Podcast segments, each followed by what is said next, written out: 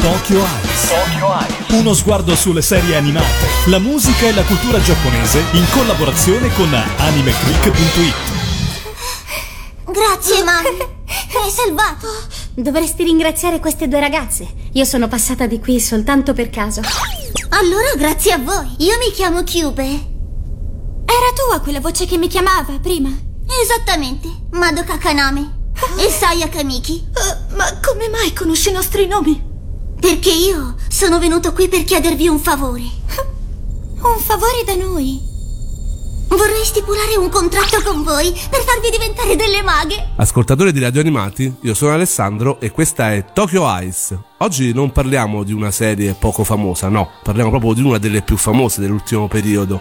Una serie del 2011, sto parlando di Puella Maggi Madoka Magica una serie che effettivamente è arrivata in Italia con grande clamore e ha ottenuto un successo incredibile in Giappone, ma uh, lo ha ottenuto anche da noi. Infatti, se è arrivata, è arrivata effettivamente a gran richiesta dei fan è una serie del 2011 del genere Maggiocco, anzi vabbè adesso Francesco mi correggerà come ho detto la parola perché effettivamente oggi ho un ospite graditissimo che ritorna dopo Stains Gate, eh, Francesco detto Zelgadis che è anche un grandissimo estimatore di questa serie e anche molto legato dal discorso eh, doppiatori e poi vedremo il perché.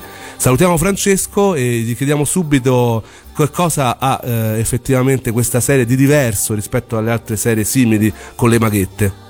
Ciao a tutti, sì, io come ha detto Alessandro sono un estimatore di questa serie e mi è piaciuta dall'inizio. Eh, rispetto alle classiche serie di maghette stereotipate, eh, e questa è una serie che è molto più gotica, molto più cruenta anche, dove i personaggi anche muoiono e dove gli eventi che si susseguono comunque sono anche particolarmente drammatici, quindi è una trama subito che eh, riporta un po' al genere anche horror. Quindi non stiamo parlando delle solite maghette che vivono di amore, amicizia, tutte colori e non è assolutamente un programma per bambini. Assolutamente no, Alessandro. Infatti, eh, se l'inizio può sembrare un po' eh, sul um, classico anime di maghette con combattimenti e trasformazioni anche classiche, già si capisce il terzo episodio che non sveliamo che cosa succede ha creato grandissimo scalpore tra i fan per un certo avvenimento e, e mm, ha, fatto, ha mm, fatto sì che l'attenzione si riversasse su questo anime e che tutti quanti andassero un po' a guardare quello che, che, che succedeva ma poi si dice Maiocco o Magiocco? si dice Maggiocco uh, giapponese No, perché io di solito sono bravo a sbagliare e a storpiare i nomi. Quindi stiamo parlando di un genere di maghette e effettivamente Madoka Magica viene inquadrata in questo genere, anche se, come abbiamo detto, molte sono le differenze dal normale genere di maghette nato addirittura negli anni 70 con Sally e con tante altre serie famosissime della Pierrot che sono arrivate fino ad oggi. Diciamo che Madoka e la sua presenza eh, moderna, perché effettivamente si dice dice che ha decostruito questo genere. Tu che cosa ne pensi? Allora, innanzitutto il, eh, le persone che sono dietro a questo anime comunque sono Akiyuki Shimbo, il regista, e Gen Urobuchi, lo sceneggiatore e sono comunque conosciuti anche per opere che ehm, spesso eh, sono diverse da quello che sembrano in realtà. Loro hanno un po' raccontato anche la genesi di questo anime, ehm, che è un'opera ori- totalmente originale, non è nata né da light novel né da manga, quindi è totalmente originale. Poi magari parleremo anche delle fonti di ispirazione. E addirittura inizialmente il titolo era provvisorio ed era Mao Shoujo Madoka Magica e, ed è poi rimasto il titolo provvisorio, è rimasto anche quello definitivo, ma non, forse neanche loro si aspettavano questo enorme successo, e, ehm, tant'è che la serie eh, fu eh, una seconda rivisitazione eh, migliorata, ridisegnata, le animazioni migliorate. Inoltre, gli ultimi due episodi ci furono quando ci fu il terremoto in Giappone e quindi la serie venne addirittura eh, interrotta e gli ultimi due episodi non vennero mandati in onda perché parlavano comunque di disastri, quindi potevano creare anche eh, ansia nel pubblico. Quindi la serie venne interrotta e ci fu un'attesa, quindi ci furono diversi mesi di attesa per il pubblico per sapere il finale di questa serie, quindi questo creò ancora più apprensione, insomma, quindi più suspense. Sì, perché poi la serie eh, andò a, proprio a toccare il periodo che eh, purtroppo ci ricordiamo tutti, quello del terremoto del Sendai Comunque il successo di questa serie è dovuto anche alle sue splendide colonne sonore, alle sue splendide sigle, con eh, veramente delle fuoriclasse di questo genere. E eh, ci andiamo subito ad ascoltare la opening famosissima, è stata anche addirittura coverizzata anche in Italia dalla cover band di Parim Pam Pum, Connect delle Claris.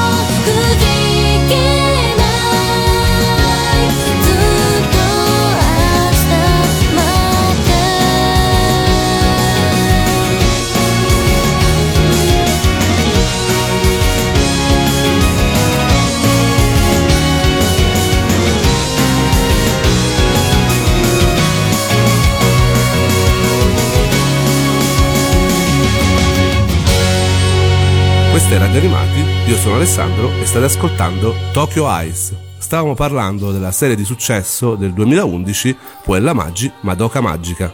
Che poi uno si sbaglia sempre, dice Madoka o Madoka? Penso che sia anche relativo al personaggio di Quasi Magia Johnny, Kimagura Orange Road. Ora ce lo spiega Francesco che lui il giapponese lo sa. Allora sì, eh, questo però è un po' più un discorso di italiano perché eh, il giapponese in realtà non ha gli accenti. Eh, in italiano, eh, quando vengono riportati i nomi, il 90% delle parole sono piane, quindi ehm, sarebbe, diventerebbe Madoka.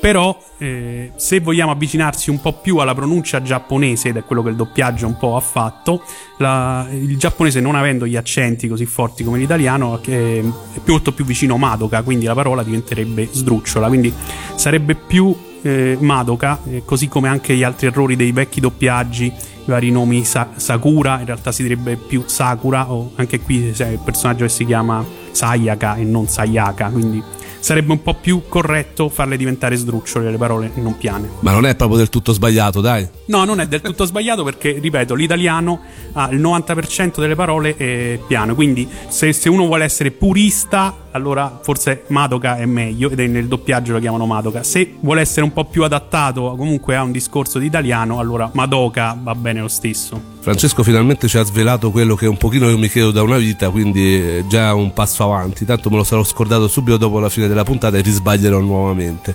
Però ecco, eh, parlavamo appunto dei nomi, ma adesso parliamo dei personaggi. Effettivamente ogni buona serie di maghette che si rispetti ha i suoi personaggi, le sue trasformazioni e le sue uniformi.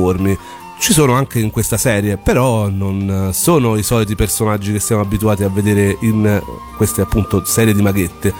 Francesco, spiegaci un pochino la storia di questi personaggi e le loro caratteristiche psicologiche, la loro, cioè la loro diversità rispetto alle serie del passato. Sì, allora, eh, sostanzialmente questi personaggi possono diventare delle maghette stipulando un contratto con quella che è la mascotte, poi, che è classica di tutte le serie di maghette, che poi ne parleremo più approfonditamente. E la mascotte, in cambio, che si chiama Cubey, eh, in cambio di un desiderio qualsiasi che puoi esaudire, ehm, loro diventano delle maghette e devono combattere contro le streghe, quindi è un po' uno scambio che fanno tra loro. Soltanto che poi eh, magari ci sono questo contratto ha delle clausole non scritte e quindi mm, genererà insomma bei problemi eh, i- a, a queste maghe che eh, alla fine i desideri magari si, si ritorceranno contro e i combattimenti saranno un po' anche diversi da quello che sembrava eh, in realtà. Madoka Kaname, tu pensi che la tua vita sia qualcosa di prezioso, qualcosa da difendere? Ti stanno tanto a cuore la tua famiglia e i tuoi amici? Ma sì, è ovvio, sono importanti per me. Tengo molto sia alla mia famiglia sia ai miei amici, a tutti quanti loro. Sono persone a cui voglio bene e quindi sono molto importanti per me. Davvero? Ma sì, certo, non è mica una bugia. Capisco. Se sei sincera, allora non pensare mai di diventare una persona diversa da quella che sei adesso. Altrimenti finiresti per perdere tutto quanto. È meglio per te se resti la Madoka Kaname di sempre. E questo vale adesso, come in futuro. I personaggi della serie, i principali, sono eh, Madoka, eh, Omura e Kyubei, la mascotte. Ehm, Kyubei è quello che eh, propone il contratto alle maghe e mm, Omura in tutti i modi cerca di evitare che Madoka accetti questo contratto perché probabilmente perché Omura sa qualcosa che ehm, non vuole dire e avrà eh, i suoi motivi. Eh, l'ispirazione che Urobuchi e Shimbo hanno avuto per questa serie è al Faust di Goethe. E questo è confermato già da tantissimi aspetti. Le streghe hanno i stessi nomi del- delle donne del Faust e ci sono proprio dei pezzi in tedesco scritti sui muri o scritti tramite delle rune che poi i fan si sono messi a decodificare che rimandano proprio al Faust di Goethe e quindi anche la prima scena che è intitolata Prologo in Paradiso, esattamente come la prima scena del Faust di Goethe in cui parlano Mefistofele e Dio rispetto a Faust, ricalca un po' quella, un po' quella serie e nel Goethe c'è un po' Faust che vende l'anima al diavolo, no? E quindi diciamo che eh, non, non andiamo tanto oltre, ma Madoka si rifà moltissimo a questa cosa.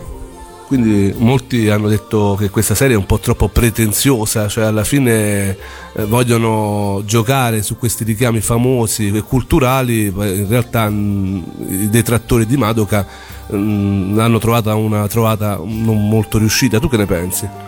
Ma effettivamente ci sono moltissimi detrattori di Madoka, però non voleva essere, secondo me, voleva essere soltanto una serie di intrattenimento e secondo me intrattiene bene, non è così pretenziosa, ci sono... Ehm, sì, c'è questa ispirazione un po' famosa a cui eh, Urobuchi ha voluto rifarsi, però io credo che alla fine quello che, che, è importante è che l'anime appassioni, la trama sia appassionante e che i personaggi riescano a coinvolgere. Secondo me Madoka ci riesce benissimo.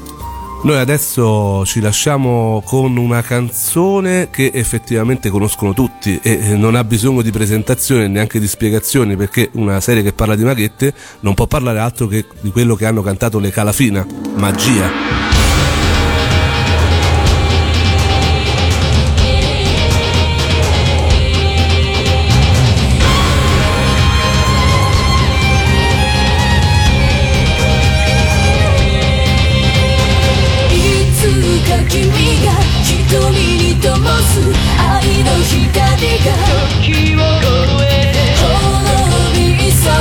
世界の夢を確かに一つ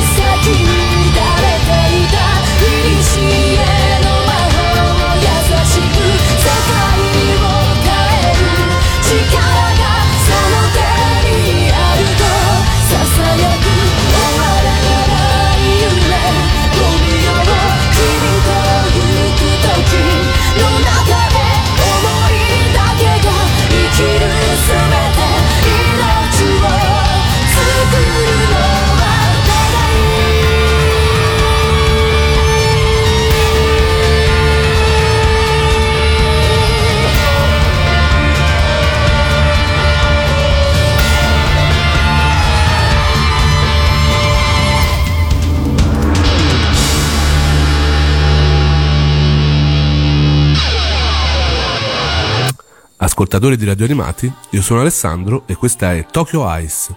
Stavamo parlando della serie Puella Magi Madoka Magica, una serie che eh, per noi di Anime Click è veramente un motivo di orgoglio, soprattutto per quanto riguarda il doppiaggio. E ora Francesco, che effettivamente è stato dietro questa storia del doppiaggio, ci racconterà il perché.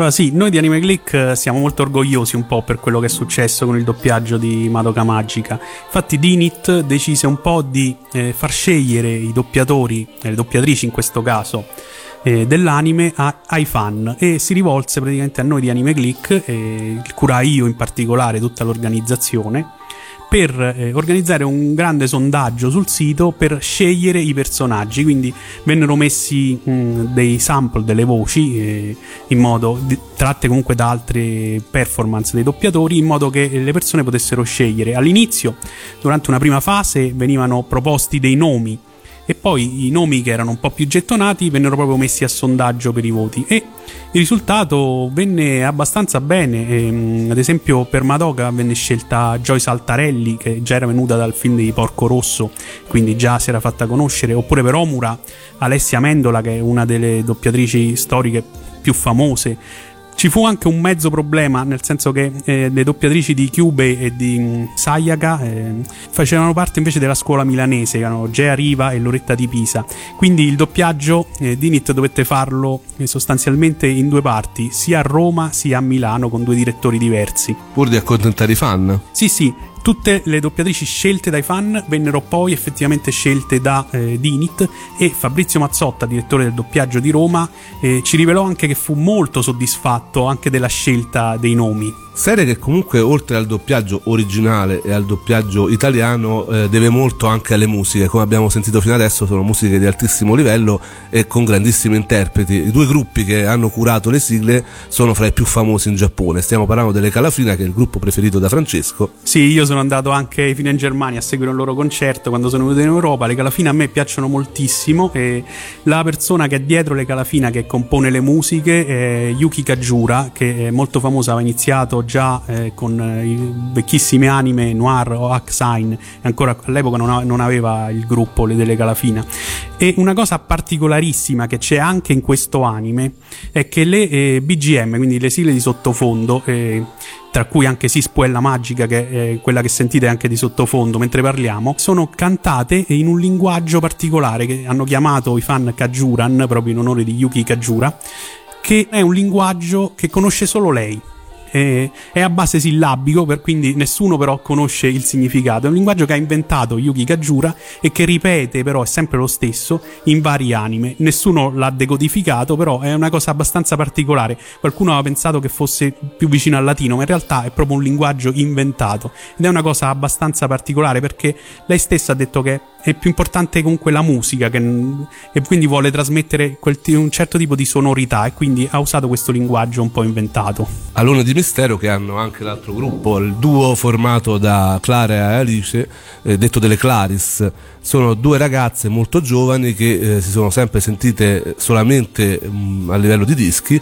e che eh, per mantenere un loro mm, alone di mistero, ma anche perché sono molto giovani, non sono mai apparsi in pubblico, quindi nessuno conosce le loro vere facce.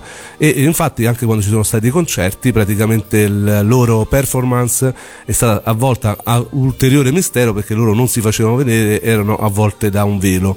Il gruppo si è separato nel 2014, però eh, l'ultima canzone che hanno fatto per il brand Madoka Magica contiene ancora il loro rapporto, cioè c'è ancora il rapporto fra loro due, quindi Clara e Alice, eh, la loro ultima canzone è stata proprio Colorful, quella che ora ci andiamo a sentire, che è la opening del film, no Francesco? Sì, esatto, è la opening del film, del terzo film di Madoka Magica, adesso ne parleremo. Colorful.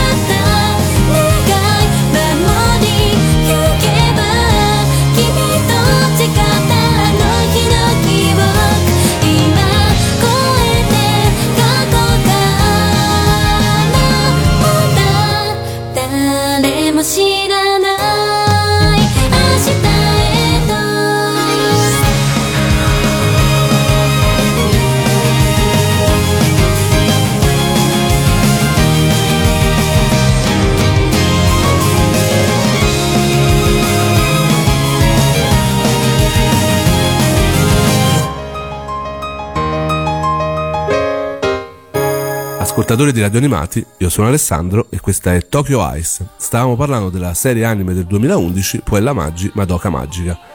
Una serie che è stata appunto, come abbiamo raccontato nella genesi del doppiaggio, è arrivata in Italia grazie a Dinit e quindi poi è sbarcata su varie piattaforme streaming e poi finalmente su Rai 4 nel 2012 dove è stata riproposta sia in seconda serata che in mattina e eh, che ora potete guardare nel portale web eh, Vid. La serie effettivamente eh, è stata poi riproposta anche in DVD e in Blu-ray, anche perché in Giappone ha avuto davvero un successo strepitoso. Stiamo parlando della seconda serie più venduta in Giappone per quanto riguarda il Blu-ray dopo Bakemonogatari. E effettivamente il successo, diciamo, è arrivato anche in Italia perché non, ovviamente le vendite non sono le stesse, ma ha avuto un ottimo riscontro. La serie poi ha visto il nascere di migliaia, sapete quando poi alla fine ci vedono i soldi, uh, migliaia di, di, manga, videogiochi, merchandising, eh, molte cose sono anche arrivate in Italia, come sono arrivati in Italia i film riassuntivi, sono tre film, due riassuntivi dicevamo e eh, il terzo completamente nuovo, completamente nuovo per quanto riguarda la storia e questo passo la palla a Francesco che ha molto da dire. Sì, allora i film vennero fatti, decisi in base al successo planetario di Madoka Magica, cioè eh, abbiamo un successo enorme anche in, in, America, in Europa, tant'è che le premiere del film vennero un po' organizzate in tutto il mondo, anche in Italia ci fu un evento a San Marino, addirittura con le cover, con i poster, con gli sfondi delle città in cui venivano fatte, quindi il poster di San Marino, il poster di Los Angeles, il poster di Parigi, quindi erano molto particolari, quindi un grandissimo successo. I primi due film eh, furono riassuntivi, quindi ehm, con scene per lo più eh, riprese dalla serie e con pochissime scene aggiuntive. Il terzo film invece fu proprio originale e un, un continuo della storia.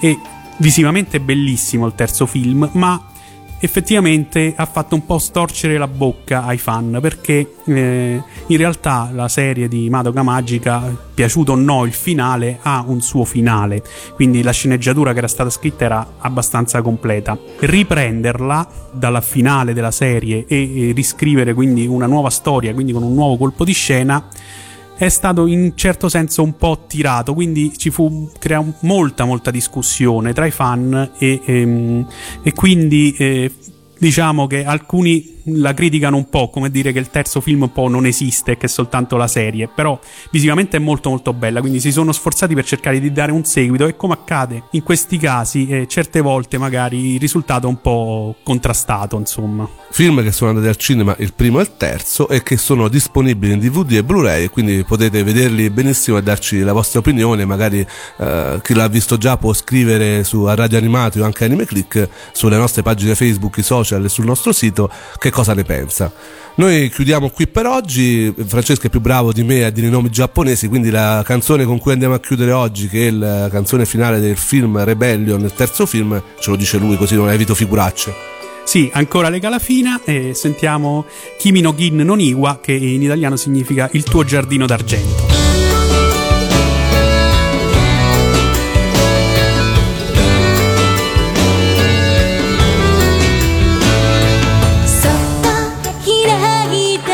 when